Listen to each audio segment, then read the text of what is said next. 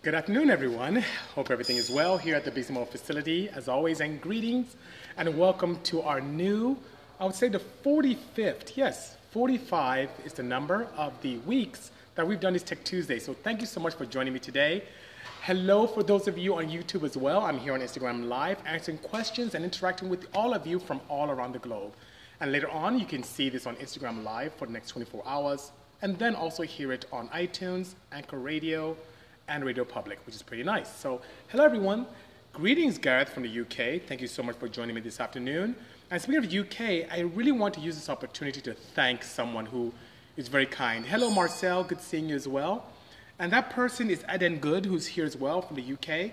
And speaking of the wagon, sir, this I've never had before. This is a Honda detachable face that Eden Good was kind enough to donate to the Bisimoto Wagon project that'll be part of our build. So it just came in from the UK. It's really cool to have a face-off, detachable face that is Honda-based and something that is very OEM. So I really appreciate that, you know. Hello, Is. Good seeing you. Ismail, good, good to see you. Uh, what turbo do we use on the 2014 Fit is what Maddie Fit GK5 is asking. Was a Turbonetics. A Turbonetics turbo, and if my memory serves me correctly, I believe it was like a 52 millimeter billet, if my memory serves me correctly, you know. J30 Wagon building, sir, that would be really cool. Hello, Black. Thank you so much for joining us. Greetings, AJ Thompson. Thank you so much, and welcome, welcome once again to the Bisimoto Tech Tuesday. And guys, here's a question that I get a lot, above and beyond adding good, send that great radio stereo to us. People really ask me what really contributes very nicely to the reliability of a setup, and especially with engines. And my good friend Dorana, I was talking about yesterday about high compression turbo and how great it could be. And there's some things that you can really do to ensure the reliability of your engine. Hello, Torque from New York City. Greetings from Ontario, California. Thank you for joining us. Um, Fox Design, yes, people have asked about the, status of the wagon. And um, I'll get to that in a moment after I talk about reliability. So as you think about the vehicle that you build, your project car, it's akin to a body. So you put in good nutrients in it, you put in good fuel, you build the engine properly, so you're lifting weights and the engine is built properly. The brain is the ECU, which is very great. Hello, Heavyfoot. Um, the one thing that's interesting is the blood. So blood is what carries all the nutrients, oxygen, takes away carbon dioxide in the body. It's the same thing with oil in the engine. And that allows you to not only help keep the engine very nice and, and lubricated and safe, it also does a great job in removing contaminants, keeping its suspension so it doesn't do damage on the engine, you know? Um, AJ Thompson is asking, doesn't high compression mean more danger for knock? Uh, what it does, it actually narrows the tuning window. So it gives it the more of a challenge or chance to get more knock, but it doesn't necessarily mean knock. You have to get to that point where you can pre-ignite based upon compression. So if the compression is high enough, you can ignite the fuel before you want to, and you want to do it obviously via the spark plug itself. But if the pressure is too high or the temperature is too high and self-ignites, that can be quite damaging too many components, the piston, the rods, the bearings. It could actually splay the bearings out further, create a metal-to-metal contact on the crankshaft, and cause a spun bearing. But if designed properly, especially with camshafts in mind that can reduce the dynamic compression, you can have a very nice throttle responsive engine with turbocharging and it'll make it more efficient with high compression, especially if you're direct injected, which is pretty nice, you know? Do I use a standard braking procedure for new engines? It depends on your definition of standard, Arnie. So what I do use is Purol. Um, as you see right behind me is the hat I have on here, and right behind me is the little logo there. Very good guys from Aerospace, and they have a braking oil that's very good for new engines. It allows for very nice interaction between the piston rings and also the cylinder walls. It protects the bearings upon initial startup, which is very critical as well, and has a high amount of zinc that does not disassociate very nicely or easily from the base oil compound, so you don't have to worry about um, you know, damaging a catalytic converter after a good you know, amount of driving. So what I typically do is this when braking. I'll get back to, which is a good segue into reliability. I first start the engine, let it warm up to operating temperature. Make sure I don't have any leaks or anything of that nature. Get it operating temperature, shut it down, let it cool down. Check around the car for leaks again. It cools down to close to room temperature. I start it up again, let it warm up to operating temperature, and then let it cool down again. And do it for the third time. And after that, if it is a car that's a race car or one that doesn't have the ability to be street faring, I put on a dyno. And then when I put on a dyno, I do a full tune. My tuning style is where I spend a good 45 minutes to an hour doing partial throttle tuning. And with that, yeah, this engine braking I'm talking about JDM. And with that, what I typically do is I tip in at 2,000 RPM from about, you know, 2% throttle all the way to about 80% throttle. And I do that and tune accordingly for air fuel ratio and ignition, and I can see on my Dynapack real time what the power is doing. And I pay attention to knock, of course. Um, yes, welcome, Slow Post. Good seeing you. Hello, iHooks. Um, yes, JGM, I'm talking about engine break-in. Greetings from Tennessee as well, Zebere. Zebere. Then I go to 2500, do the same thing. 3000, do the same thing. So what I'm doing is I'm not constantly keeping a certain RPM. I'm varying RPMs as I'm tuning it. After I'm done with the partial throttle and getting that ideal with air fuel ratios and ignition timing, I then do my sweeps. And then after that, I drain all the oil out and then put in my oil of choice. And it's broken in. And not all break-in oils are allowed to do that, but the Purell formulation allows me to do that. If it's a street faring vehicle and I don't have access to a dyno, what I would do is anywhere from two to 3,000 miles, just driving normally. I don't keep a constant speed on the freeway. I ride the throttle as much as I can, get into vacuum, pull it out, get into vacuum, pull it out, which is very nice, and that allows for nice break-in. And when you're done after that 2,000, 3,000 miles with a Purell break-in oil, you drain it. It is nasty. It has all that lint and rubbish and contaminants that are left over, and now you can put in your oil choice, which, of course, this is my oil of choice Purell, which is both E85 and methanol compatible. It's very tough for oils to be compatible with exotic fuels like methanol. And when we do a lot of racing, oh, Diego says hi. Hello, Diego. Um, so Oh no. So CJ's saying that he's heard that are you supposed to let it sit at a certain RPM to let the ring sit? No. That is not correct. If you leave at a certain RPM and the heat stays constant, you run the chance of glazing the cylinder. It is very important that you vary the RPM to get different heat gradients throughout the cylinders. Do not leave it at a set RPM. Please do not. And I'm talking from experience, it's just not hearsay. So I hope that uh, is a good answer for you guys. And like I said, this is my oil of choice to put in. 020s for a lot of the newer engines. I have a hybrid here in the SI, which is pretty nice. And this is very nice, about 1,700 parts per million of zinc, so it protects very well your valve train, which is very nice, you know? How much horsepower have I seen on the dyno from oil change? On this, it depends on the engine. So what I need to do, I probably need to do one of my training sessions that I put together for some of my enthusiasts that hang around here and want to learn about the oil. I'll probably put one of those sessions up so you guys can see. But on a bone stock like a Hyundai Genesis, that makes, not Genesis, a Hyundai Elantra, which made like 120 horsepower, with this, again, about five wheel, which is nice. So that's even better than some exhaust systems or intakes. On my drag car, which you can see right there peeking out, you can see that drag car, the little blue right behind the door, I gained 12 wheels switching over to this, which is amazing. This is compared to another oil that starts with T that was really not as slippery as this, which is nice, you know? So, um, yeah, same here, Turbo Pineapple. Good seeing you in Vegas. I should, you know what, um, send me a text of your address and I'll send you some to test out. It's really good. It's really good stuff. I love these guys, you know. Hello, Fernando. Good seeing you. Thank you so much. Fernando, I'm used to um, seeing you almost every week, so I hope everything is well and that you're enjoying your lunch out there in Eagle. And for those of you who don't know, Fernando is a very talented individual who works at Eagle. Great guy. I love him very much, you know.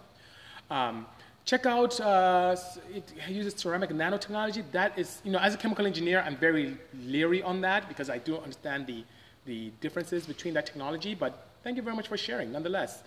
What oil do I use for heavyweight oils like X50 or 60 oils? So I typically do not use any 060 weights. I've used 2050. Hello, Sam. Good seeing you, you know.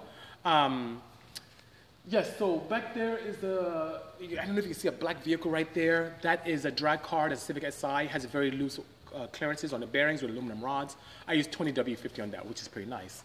Um, you want to see the Porsche Ismail? There are quite a few. There's a Cayman here. There's a, nine, um, a 935 right there.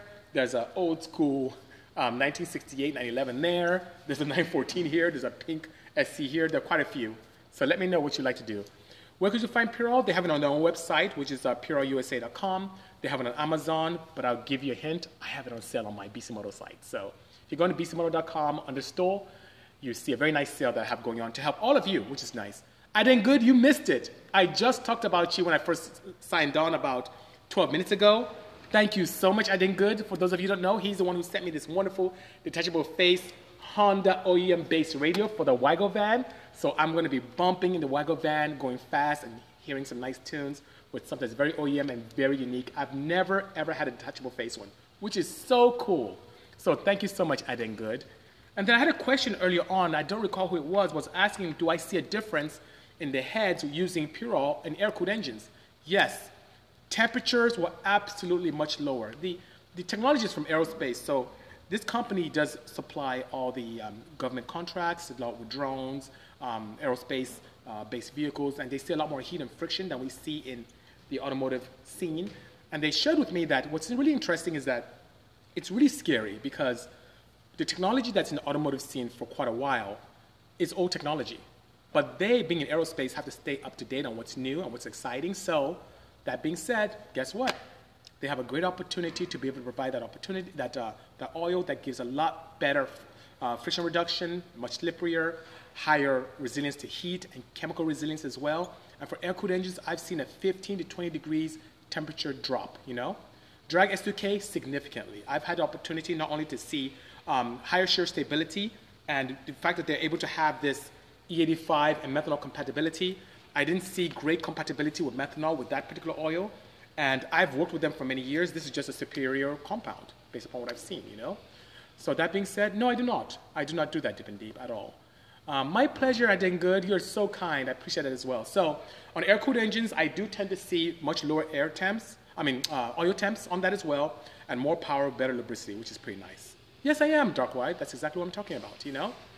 Um, does a secondary O2 on 98 Civic affect fuel trims? No, it does not. The primary one does. The secondary is more of a, how should I say, a differential to make sure a catalyst is working the way it should, which is pretty nice. Okay.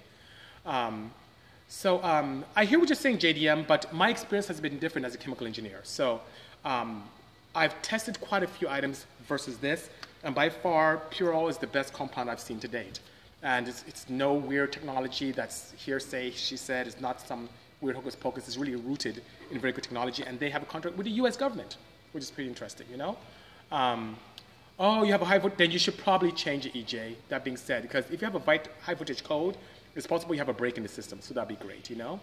Um, Ricard, very good question. Yes, I've tested against that, and I saw higher um, uh, temperatures with that particular oil you mentioned, much lower temps with Purol, and more power with Purol. So, like I said, I feel the need to really pull up my data and what I learned on this, and this is when I was extremely skeptical.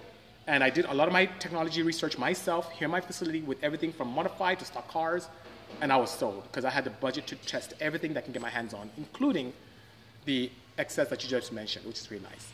I did good. Wagon builds. Yes, let's talk about that. So singular for now. I have two wagons here, but I cannot touch the second one. So for the very first one, um, I did something very interesting. The entire turbo system was just changed this weekend. So Marvin came by, we had a good time, and just because of an engineering challenge that I'll get into very soon, as soon as I can talk about it, because my guys from Zoo Street really want to have first dibs.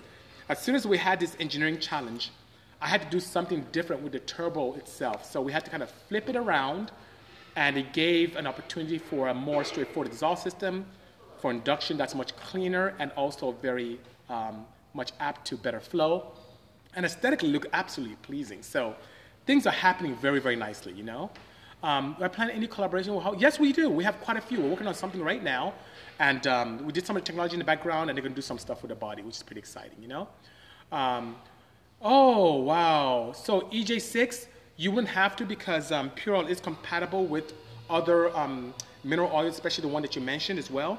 So you don't have to. You see some good benefits, but of course the maximum benefit will happen on your second oil change when the whole system is completely devoid of your mineral oil that you have, your conventional oil. And you will love it because that oil you have is not, doesn't give you really, really the great protection and has less than 800 parts per million of zinc, which is not good for your valve train. So we get a lot of camshafts that come in that are scarred, and that comes from low zinc oils, which is not good, you know? And something else that's great is extended oil changes. So with the oil that you're currently using, sir, you have to change it every 3,000 miles if you want to have a decent kind of protection, which is still not ideal. But you can go to five, 6,000 miles with this Purol, which is great, you know? Um, let's see, heavy foot. Am I finished tuning the Rightwire S2000? Always there's opportunity for improvement. So that being said, I would say no. There's more power opportunity there. And as soon as Ryan comes back, we can get some more power, which is, which is um, very ideal, you know?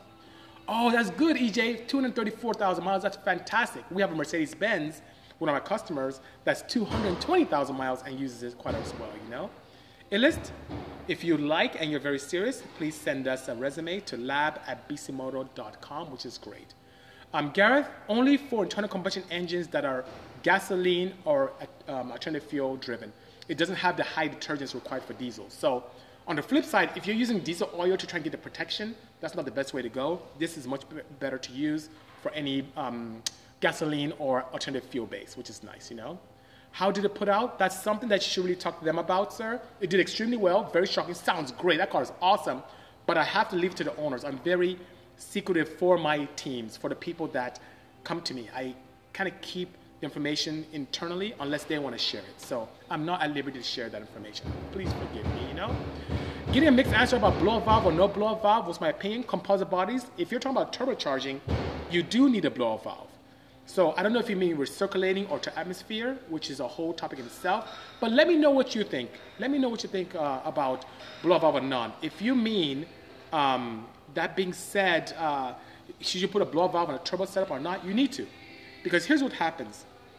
You compress the entire um, system through boost. The throttle body closes, that boost has to go somewhere. It can either bend the throttle body or go back to the turbo, and then in turn bend or break the shaft, the compressor wheels. It needs to be evacuated from that system. That pressure needs to be evacuated. So a blow-off valve allows that to happen. By using a signal from the intake manifold, when it sees vacuum, it opens a pop-up valve or diaphragm and lets the air escape. So it really depends, you know? What place sell Puro? I haven't seen it around in auto, in auto parts stores. It's really more of a boutique oil, which is nice. So you see some of those boutique oils. Most parts stores carry typically conventional, which makes great money for them and great volume, but it's not the best for protection, especially for us enthusiasts.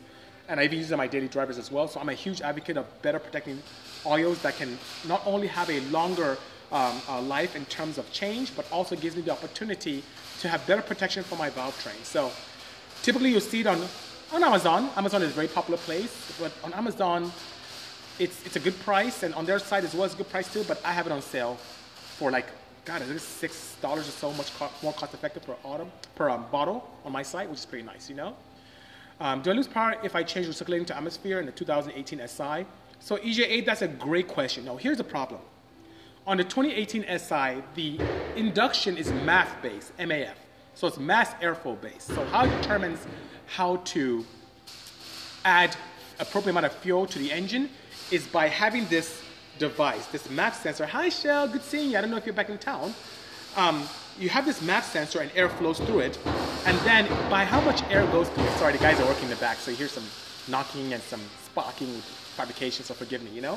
So that being said, if you have the opportunity to have airflow by this mass airflow, it converts that airflow to voltage. The ECU sees the voltage, says, ah, we have this much of air coming in.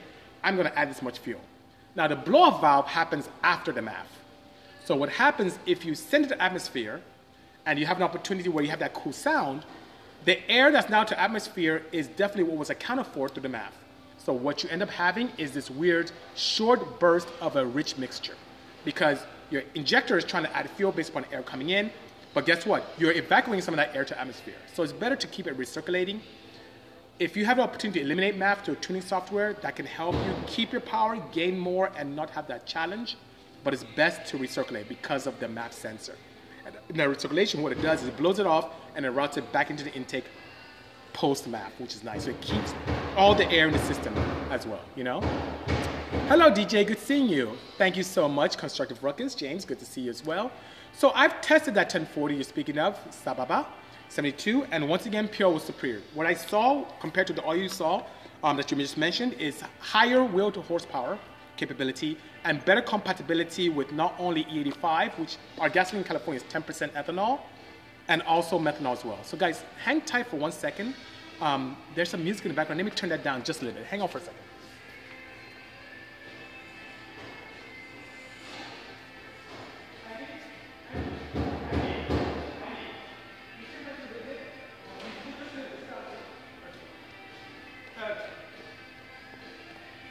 Sorry about that, guys. My guys are playing music really loud back there, so I had to go and come back. So thank you so much, you know. My pleasure, EJ8. Appreciate that, indeed. Hello, Kapili. Good seeing you. Oh, the Koenigsegg new Regera is so awesome. I love it. And with a free valve engine, I'm a geek, so I love that technology where you don't have to even use a throttle body. And you have infinite amount of camshaft profiles, infinite amount of throttle body positions, and you can do wonderful things with, with traction, which is fantastic. I think it's really on the cusp of automotive technology, which is great. It's on the forefront of anything that has to do with internal combustion, which is pretty nice, you know? Um, so you're talking about the upper cylinder walls, EJ6. That's just adding an additive. You're adding an additive to a base oil which wasn't designed for the additive. So I'm a huge advocate of using something that's primarily blend from factory to do a job properly. So it's like saying I'm going to a restaurant, EJ6, and I'm to buy food that doesn't taste good and just add a bunch of seasoning salt. What you're talking about is seasoning salt added to a bland meal. Why not just get a good tasting meal from the beginning? And this tastes good to your engine, which is really good. So that's what I would say. Brandon, I went to go tell my guys to turn the music down just a little bit. That's why I went. So I'm still here, you know? Um, so they're working on that right now, CJ. Primarily, um, what Purell does, they have engine oils, but gearbox oils are coming. I am a Zeppelin fan, but I didn't want to interrupt what you and I are doing here, guys. By all means, you know. Uh, free valves. Um, yes, free valves are awesome. Okay, one slow, psst, very cool name says, do any engine management systems on the market, such as AEM, have rev matching built in, which can be tuned, similar to OEM rev match systems in the 370Zs? Yes, you can, with the AEM Infinity, put in a protocol in the tuning to rev match. It can be done, especially with a drive-by-wire setup. Absolutely. Other engine management systems, I'm not sure because I haven't tried them, but with AEM Infinity, definitely you can. Hello, Turbo to go. Good seeing you. For supercharged S2000, what oil do I recommend? Finore, I would recommend the Purell um, 5W30 if it's just a street faring vehicle where you're just having a good time. But if you did, do tend to track the car or you're hard on the vehicle, I would upgrade to a 10W40 supercharged Purell, by all means. Pure synthetic with over 1700 parts per million of zinc and it's compatible with E85 and methanol. That's what I would recommend, you know? Okay, yes, that's a lot of power, absolutely. I haven't driven one. I would love to add in, by all means, you know? Yes, yummy indeed. composite bodies. You're so funny. I appreciate that. Okay, can you change my trans and rack and pinion in my Odyssey before SEMA? Dipping deep? No. We are slammed here. I'm so sorry. I have so many projects going on. I even have to sacrifice a couple just to be able to catch up. So I don't have the chance. After SEMA, maybe, but as we sit right now, I don't have that capability. Please, please, please, please, please forgive me. Yes, composite bodies, we have it on the Bisimoto website on sale now. So if you go on bisimoto.com under um, products under the store, you'll see it there, and we can ship it out immediately, you know? Okay, a few additives, but then that would mean getting the best gas you can run before. That is correct. Same thing, EJ6. Same thing when it comes to fuel additives as well, you know? It's better to run a proper fuel than to add other stuff. Okay? Um, AM gets you torqued. I think that's a good thing. I'm not sure. Our 3.4 liters, uh, 5 VZs, any good for boost? I haven't tested that engine yet. But if I develop a relationship with Toyota, I'll be more than happy to do that, and that should be a lot of fun. Hello, Kapatini, good seeing you. Aden Good is asking, do I have any plans to build a Porsche with a Gunther Werks carbon body? You know, I know the guys from Gunther Werks. I know the owner himself. He has another company that's very popular here in Southern California that does a lot with BMWs. And in the event that we have an opportunity to work together, I'd love to. That carbon body looks so good. They did a smashing job with that body. It looks really, really good indeed. I don't shy away from projects, especially those that are high profile and can really show our engineering prowess, which is cool. Thumb up to you again, Boston. Thank you so much. What motor would I throw in a 2000 Honda Civic Coupe? So it depends on how crazy I want to go. If I want something that's absolutely bananas, I'll do a J series. If I want something that is very um, straightforward, it would be a K series swap. Um, primarily a K24 with a K20 head, maybe a K20A head, which is pretty nice, A2. Um, in the event that I want something that will just shock the crap out of people, I'll do an F series, F series single cam, like what I have my inside, and that will shock people. So there are quite a few options that you can do, but I think a straightforward one would be a K series. That would be very nice and easy to do. It's very straightforward as well. Okay, let's see. Hello, Boston. Good seeing you as well. How's the GT Homage Merc coming along? Andrew, I haven't touched it at all. It's, I don't think you can see it from here. Yeah, it's on the other side of the blue Porsche over there, but is my project for next year. And what I'm going to do on Instagram, I'm going to post up a kind of a survey from you guys. So I have these, you know, very, very nice guy, Basil Designs, is kind enough to help me with some design work. And I have these library-based uh, Mercedes-Benz 190s and a very clean one. I'm going to ask all of you what you think I should do next year. But right now, I'm not touching it. That's a project for next year's SEMA, which is pretty nice, you know? Boston, that'll have to be definitely after SEMA, because right now I'm slammed. And we have some secret stuff here that no one's supposed to see yet except for the magazine people, because they want first dibs, which is pretty nice, but uh, I have to respect their wishes, you know? Thank you, Ikenna Dalo. Dalo, eh? Thank you so much for joining us today. Things are great. I hope you're doing well as well. Thank you so much, 78 Official. I really love what I do and I love giving back, which is pretty cool. Boston, my facility is here in Ontario, California. So we're about 35 to 40 minutes east of downtown Los Angeles, which is nice.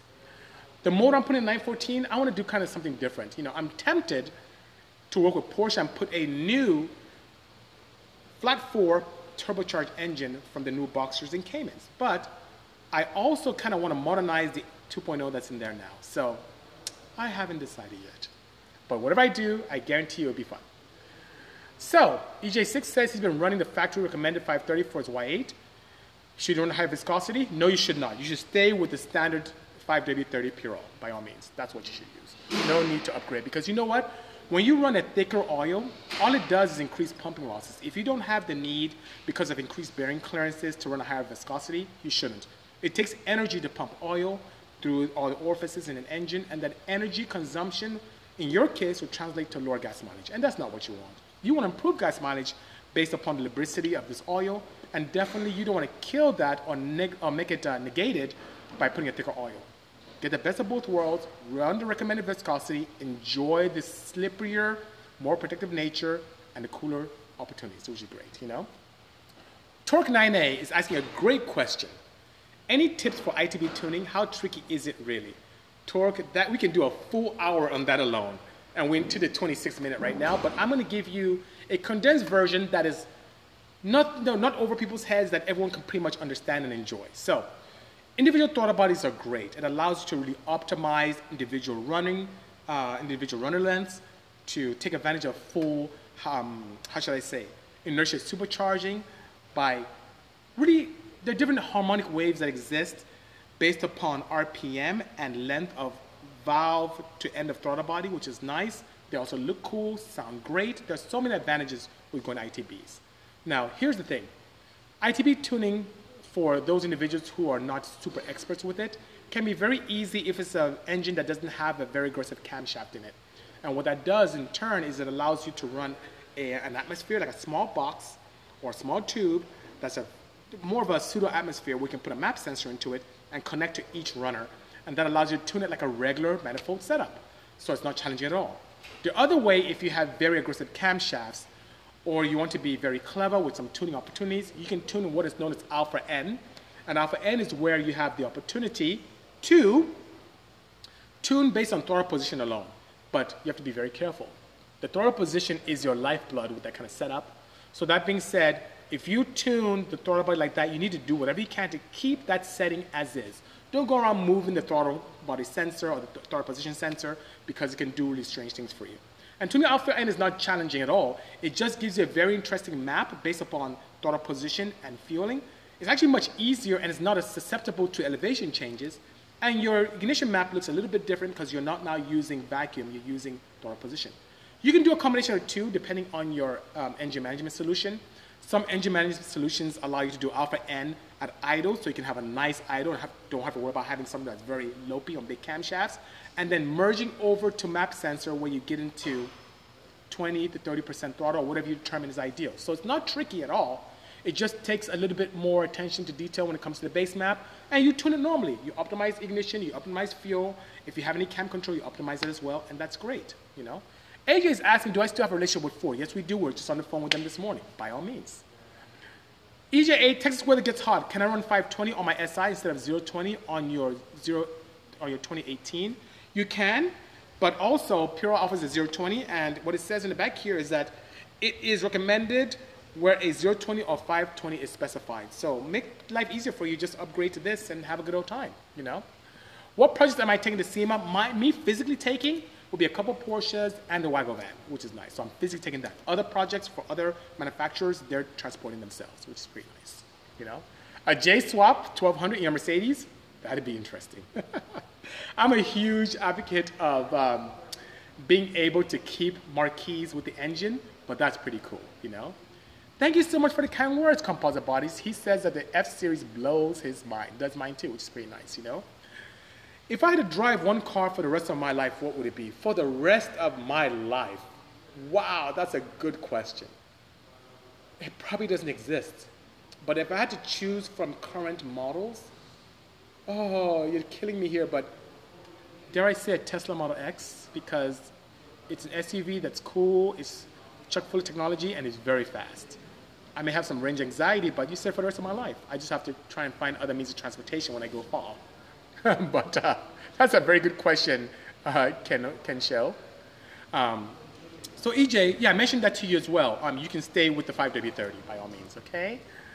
My pleasure, Andrew. So, Adengo says, please build an F22 seal cam with the same attention detail as you did my Z6, my D16Z6. So, yes, you see right there, Adengo, that blue car right where my thumb is. That is my 2006 Insight. And I promised Duran, who works with me here, that I'm going to bring her back out.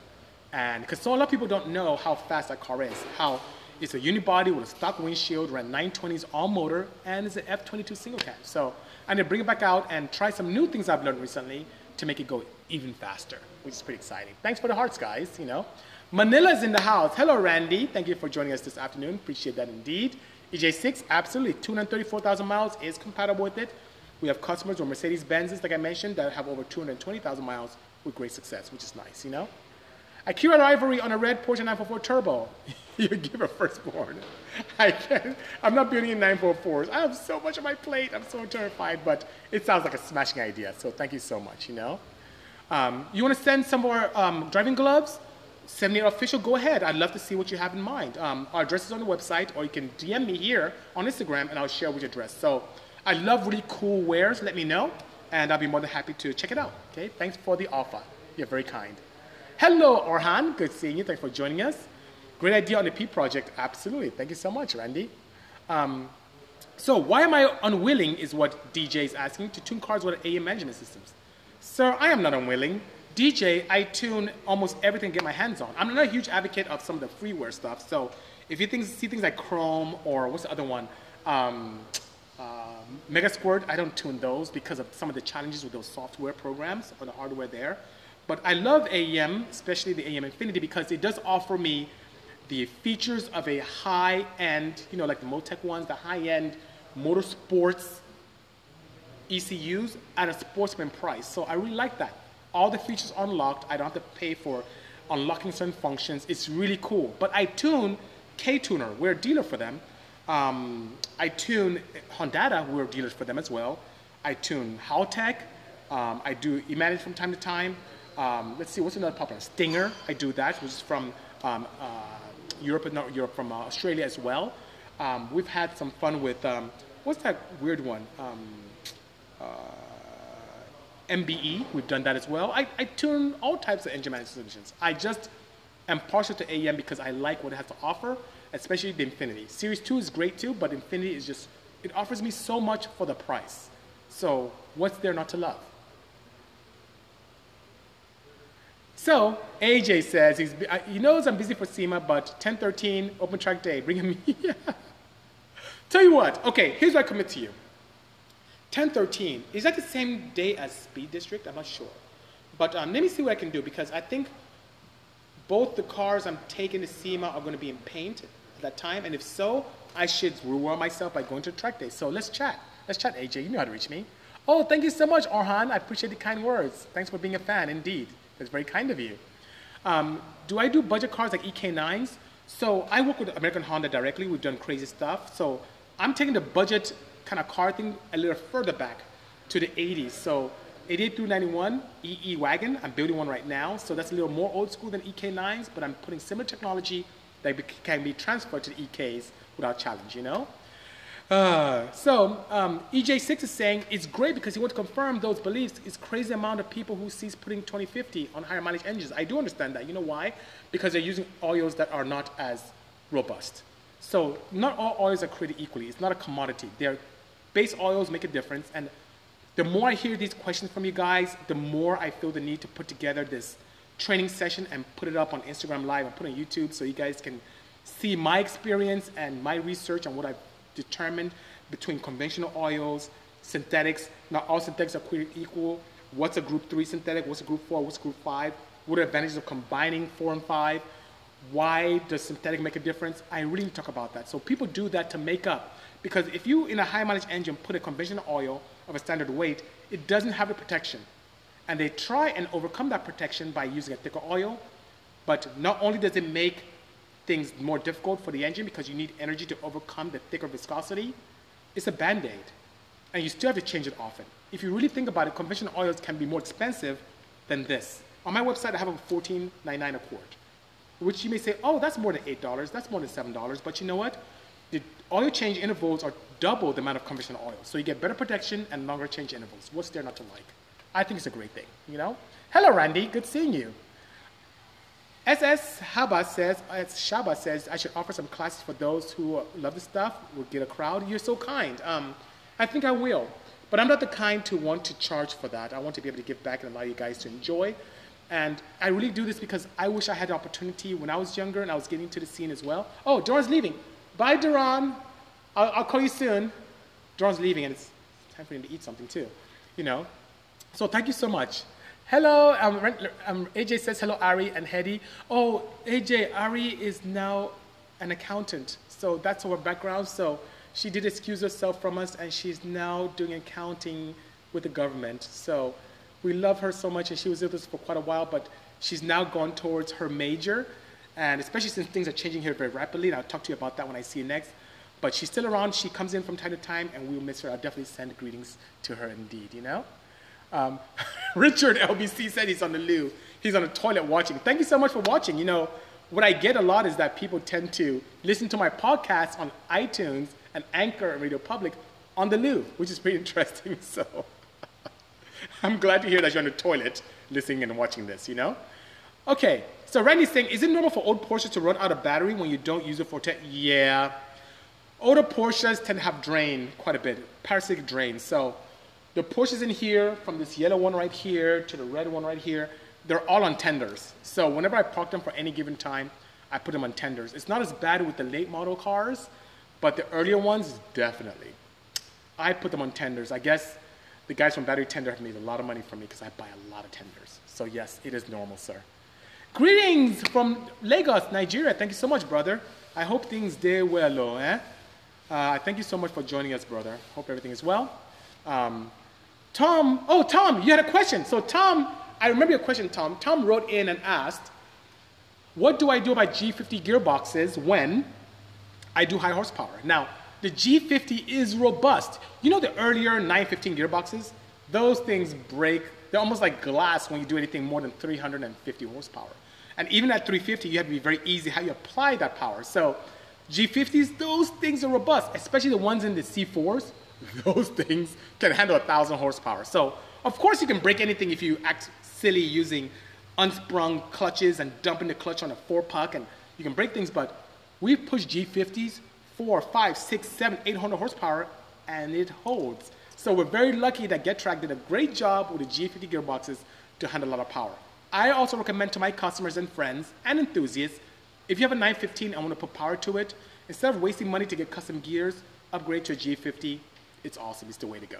So I hope that answers your question, Tom, and I hope all things are well, you know? And uh, Greg says, I bought your H2B plate back in the day for H22 Swap and DC2. Amazing. Thank you so much, Greg, and I'm very honored to share that we are the pioneers of the drag race gearbox to engine adapt plate systems. And we pioneered that with my CRX with a D, I mean D series gearbox and an H or F series um, uh, engine. And then we did it with the B series, and people knocked us off as normal in the Honda world, which is sad. But I am very honored to be able to brought that technology to the, to the masses. Also being able to bring, you know how everyone talks about Kinsler ITBs? Scott Cole, very great guy who's a Honda enthusiast at Kinsler, and I convinced our good friend Jim Kinsler to come to the Honda market. And now look, if you want to go fast with ITBs, you run Kinslers. And that came, once again, from our interaction here at Bisimoto, which is great, you know? So Tom, I hear what you're saying, but I see the same thing. If I let my air-cooled engine sit for a while, something with parasitic drain, um, it, my batteries go flat after a few, few days. I would say about the 14, 15 day. So I have to keep it on a tender. And I even know that uh, some Porsche dealerships sell um, tenders that go into the cigarette lighter to help with that as well. So um, I'm sure there's something draining it, but I've seen that everything from 964s as far back as early 911. So it's just been my experience, you know? You know?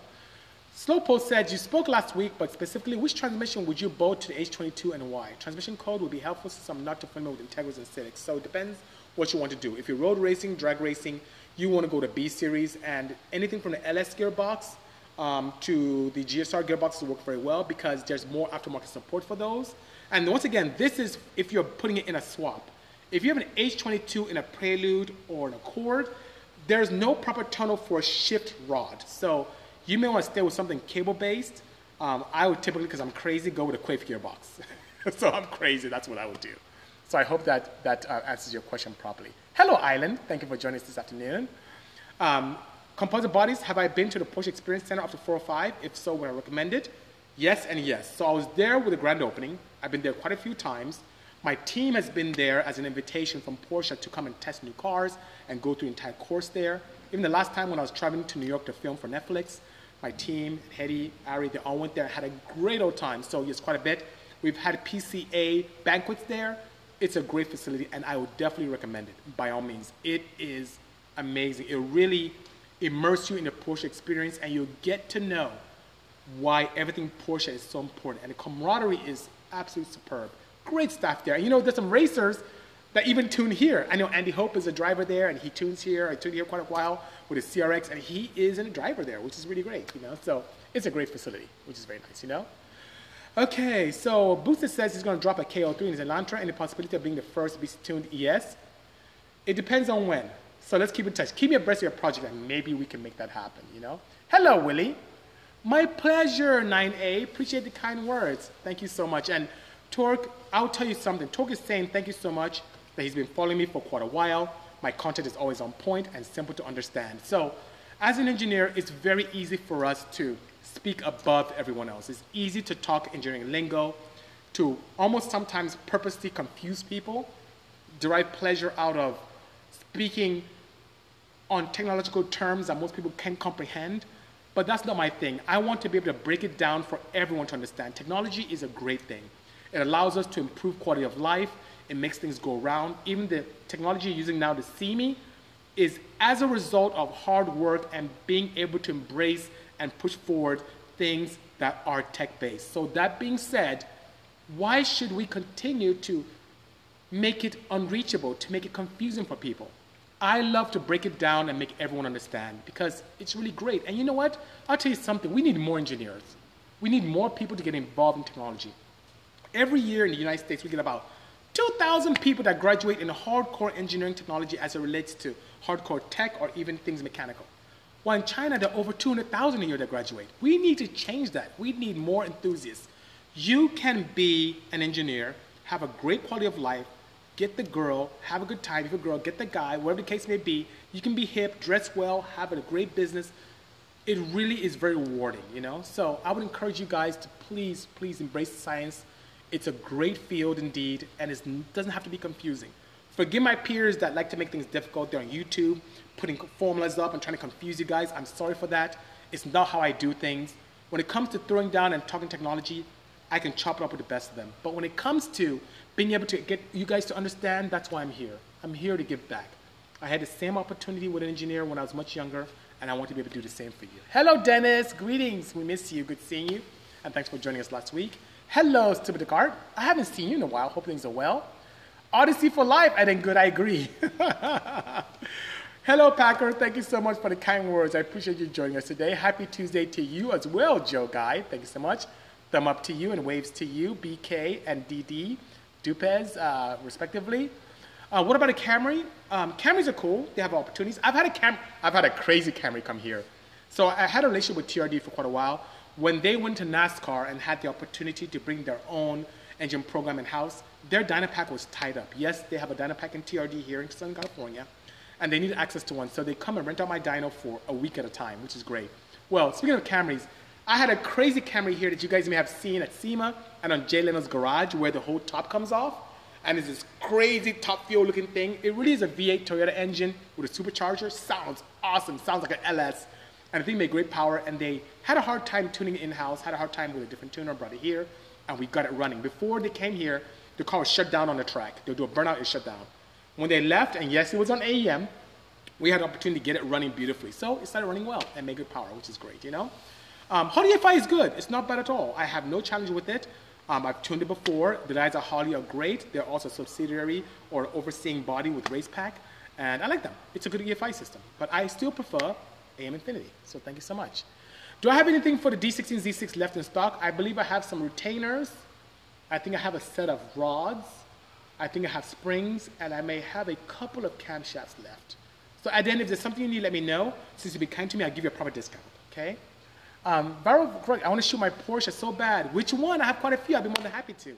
Anything I can do to help Varo, just write to me, send me a DM, and let's see what we can make happen. So some of my Porsches are going um, up north to Monterey for um, the uh, Rennsport reunion, which starts this weekend. I won't be there because I'm here um, working. But by all means, after that, better yet, after SEMA, let's get together and I'll have even more Porsches for you to shoot then. How does that sound? You know? If I brought you a 96 Nissan Maxima with E-Manage Ultimate, would I tune it? Um, heavy foot, I, I, must decline only because I'm not a huge advocate of piggyback systems. It doesn't allow me to do the best at tuning. It doesn't allow me to put fail safes and safety measures in place. So unfortunately, I'm not able to tune your e-manage. Please forgive me, you know? Are you going to be offering tuning services for the 10th gen Civics? Oh, race day, I'm so sad. I'm actually quite embarrassed about this because, yes, um, we work with American Honda. We played around pre-production with the Type R 10th gen, with the base Civic 10th gen. We had an SI here for probably, and I did a Tuesday in front of it with the Turbonetics. We had one for almost a month and a half, almost two months here as well. We developed a cat bypass, a downpipe, um, worked with K Tuner to develop some really cool things and test their flashing services. So, yes, I do race every day, have access to tuning services um, for both Honda and K Tuner for the 10 Gen Civic and some parts as well. So, forgive me for not being very clear with that. I need to do a better job of bringing that out there. If you need a downpipe, um, which doesn't throw codes. If you need a cat delete as well for off-road use and to create a lot of power, make your car much faster. If you want to set up where you can, in the off regular mode, drive normally and with the sport mode, pick up a good like 50 horsepower and almost 84 pounds of torque, I have the solution for you. Okay? Let me know, send me a DM. Hello, Dylan. Hello, Dickinson. Wow, GTA. GTA Whip says his first project car is going to be a BMW E36. Wow, that's a good choice. So my advice to you is do it right the first time. Please don't choose rubbish parts. If you're gonna boost it, use a quality turbocharger and quality systems. If you're gonna get exhaust system, use a quality exhaust system. If you're gonna use oil, please use a proper oil, not rubbish. Use something that is ACEA certified and, and exceeds those requirements for European ACA standards for JASO in Japan and API in the United States. By all means, protect your engine. Do it right the first time. Save up and get the right parts is my advice. Hello, Manu. Thank you for the kind word. Hello, Xavier. Thank you so much. Okay, CJ is saying, how often do you change the oil in a turbo motor? The label says it's fine for 5,000 miles, but I don't believe that. CJ, I don't blame you. On conventional oil, don't believe it. It doesn't give you the protection you need. But on a proper oil, and I talk about this a lot with a pure oil, you can do five to 6,000 miles without problems. So all oil is not created equally. Please, CJ, do not do that with conventional oils. You will end up not having the protection you need the manufacturer will be more than happy to send you a new motor or get you into a new car. So by all means, don't do that unless you have proper protection. I have it on sale on the Bisimoto website. $14.99 a quart is so worth it. Please invest in that. It's much better to do it that way, you know? Good, Xavier. Good seeing you. You can Thank you so much. Okay, so Dark White said, forgive me, I forgot what they're called, but could you shed some light on the vertical compression holes and pistons that pass through the compression rings? Great. I wish I had a piston here.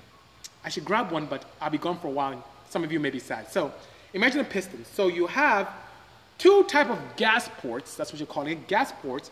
You have the vertical gas ports, which go on top, and lateral. I'm a huge advocate of the lateral gas ports. And why? Because the lateral gas ports allow you to have good ring seal on top. It conforms better to the cylinder to give you more power. And it doesn't create significantly more induced friction that you would see with upper gas ports. And they don't plug easily. So with the top gas ports, the ones that come right down, with the vertical gas ports, they can get plugged with carbon deposits. They put a lot of pressure on the ring. So I don't know if many of you know, but a lot of friction occurs in the ring package. A lot of power loss occurs in that. So whatever you can do to get good seal and reduce the amount of friction in the cylinder always results in better power. It's so crazy that even in my race motors, I don't run a second ring because I pick up power doing that. So because of the vertical gas ports, Oh, look at this. Andy, Andy, come say hi. Come say hi. So guys, this is Andy. He's a very talented fabricator. He is right here. And he brought me a piston, which is so kind of him, so kind of him. So that being said, on this piston top, the vertical gas ports exist here, so there are holes all the way around. But what those holes do, they push gases of compression into it. It also goes into the top ring, which pushes the top ring out and allows for a better seal. But you know what happens? It puts a lot more friction, it robs power, and it also wears down the top ring easier. Lateral gas ports have porting on the sides. So you have a very nice strategically placed holes on the top ring. Gases go through the side of the piston, go into lateral gas ports, and have a gentle improvement of ring seal without being able to get easily clogged and without putting a lot of more pressure that can rob power. So that's what happens, and it's something that you should do. On street faring vehicles, when you want to put a lot of miles, it can really cause a lot of piston ring wear, so it wouldn't last hundreds of thousands of miles. But on a performance engine, road race, drag racing, rally, by all means, there's some benefits there, you know? Mr. 18125 asks, is the 935 behind me the one driven across country for Call 2017? No. This came from the UK. Um, it's a good friend of mine, Rod, and he brought it here because it's a proper 935, but in the UK it was converted to street duty, so it has these weird headlights and tail lights that allow for MOT compliance for street faring activity in the UK, but it's frankly quite ugly. And it has a very old Hextech system from Europe, which is DOS based. So I want to upgrade this to Infinity, upgrade the turbochargers, upgrade the wiring in it, have the opportunity to improve everything to make it an impeccable driver, and to put it back to its original glory with the front end. We found the original mold for the 935 here in Southern California, and we're going to recreate it and have a lot of fun next year. So, you know? Yes, CJ says, can we get my um, podcast on Spotify? Yes, you can. On Spotify, do a search for Bisimoto, and you see the Bisimoto Tech Tuesday, and you'll have the opportunity to do that, you know? Manu says he's French. He loves many projects and cars. Thank you so much. And if that's what we do here, we love it too. So what you'll notice on my website is that I've really put away a lot from retail, but my project car passion will not decrease, but even increase. So you can see a lot more exciting projects next year where I can get many of you involved as well, which is pretty exciting, you know? My pleasure, Randy. I'm here to help. Riri from Saudi Arabia, thank you so much for joining us this afternoon. Hope things are well in your region. Thumb up to you as well, Riri. Riri Thank you, Eken. I appreciate that. Thank you, Tom. You're very kind. Cheers as well. Hello, Linko. Hello, Jason. Racer saying, Am I available to drag race at Fontana on the November 18th? Huh. I wasn't even aware of that event, Racer and Tuners. Send me something, a link, if you can be most obliged to do that for me. It'll be after SEMA. I'll have time. I would love to take the inside out. I haven't raced in a while and I miss racing so much. I've raced road racing with the center seat red Porsche, but drag racing is where I hone my teeth. I love it. Natural aspirations is what it makes exciting for me. I wouldn't mind right after SEMA to try and get that car ready and go out there and have some fun, you know? Tenon is asking when am I coming to Germany? Probably sometime next year, first or second quarter. You'd be able to see me there, you know? Dip and Deep says, no company to rebuild the J-Series rack and pinion on the Odyssey. I don't know offhand, so, but I may have someone I can refer you to. So send me a quick DM, uh, and Deep. I probably have two options that if they can do it, they can point you in the right direction. Them up to you as well, Beamer Site. Do I have a recommendation, Arnie SoCal asked, for oil filters? Yes, I do. I love K&N filters. Their technology is absolutely superb. I like the newer Fram stuff as well, but I'm a huge advocate of the K&N and I like factory. If you cannot find K&N, a higher end Fram or factory, Bosch is not a bad idea to use by all means, you know? Colin's asking what I drive to work today. It was a 325 BMW, convertible. What am I visiting for Phoenix? Would you like to meet you and show me a build? Aden, I would like to come first quarter next year, by all means. So Darren and I have been talking quite a bit, and I, I, haven't been there in a year plus. I need to come out. I definitely am past due a visit, you know? Do I think the E36 9299 3 Series could benefit from a wide body and more tire? With more power beamer, yes. In factory format, it will be a slower car. It will look cool, but when you add more drag, more weight, and more tire, it makes a car that's factory slower. If you put a lot more power that requires more meat, that is a better way to improve handling, safety, and enjoyment by going with bigger tire and a wide body system to be able to cover it and make it aesthetically appealing. So I hope that helps. Hello, Glitzy. Good seeing you. Things are great. Had a son. Haven't been on so much. Super Ducard. Oh, congratulations, sir. Having a son is fantastic. I have a son who's eight, nine months old, and it's great as well. So enjoy. Time flies. Before you know it, he's a teenager in college. Hello, 211 SR Performance. Good afternoon. Thank you for joining us this afternoon. I appreciate the kind words. Wow, I think Spain is in the house. Hello, Nahal. Good seeing you. What's the next car event I'm going to attend? I would say SEMA. That's what I plan. Or the upcoming, if AJ and I get together, maybe I'll go to an event on the 13th. Or maybe next Speed District, which is pretty nice out here in Fontana. But for sure, for sure, SEMA, which is nice.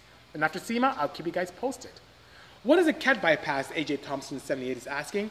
That is where you have a pipe that eliminates the catalytic converter. So in California, that's against the law for street frame vehicles and only allowed on off-road vehicles only. So it does a great job in removing the restrictions of the catalytic converter, which acts more as a device that inhibits horsepower by causing some exhaust restrictions. But when designed improperly, you can actually lose power because you can have a point where you have a significant amount of flow loss, or you can have a scenario where the ECU is not happy and then adds a lot of fuel and retards timing to compensate for what it sees as a fault, you know? So style, I just answered your question about the 3 Series. It can benefit from a wide body, body and more tire if you have the opportunity to increase the power, you know? Do you do custom builds, and if so, how can someone contact you? Yes, I do. Write to us at sales at bisimoto.com. Right now, we're packed until the beginning of the year, and next year, we're gonna limit what we take in, so the sooner you get in, the better. Packer R says, if I were to build a um, Mark III Supra and had a partnership with Toyota, what route would I go? Definitely 2J. Or if I'm crazy, because I love doing things where I have the classic looks of a car but infuse modern technology, the new Supra engine that's a combination between Toyota and BMW, I'll probably throw that in and go to town. That's actually what I'd like to do on a Mark III, which is pretty cool, you know? Hello, Mexican Arab, very interesting name. C. Perez, thank you so much. C3 Garage, thank you so much as well. My pleasure, Dr. Wraith. You're very kind. Oh my God, it's an hour already. Guys, thank you so much for your participation. I had a great time today. You are absolutely fantastic. Um, one slope, I may have H2B access. Please write to me and send me a direct uh, message. I can help you out. Things are going well, Lorenzo. Miss you so much. Hope you and the family are doing well. Um, Erwin, I recommend a Bisimoto header, which is nice. I may have one more in stock, so hit me up and I'll give a good price on that. So Guys, enjoy. Thank you so much for joining me this afternoon. Please give me some feedback on how this session went. I will see you on YouTube. If you want to see my previous ones, go ahead and subscribe on the YouTube channel on Bisimoto. And also the link is in my bio here on Instagram. But have a great day, stay tuned, and see you guys soon. Cheers.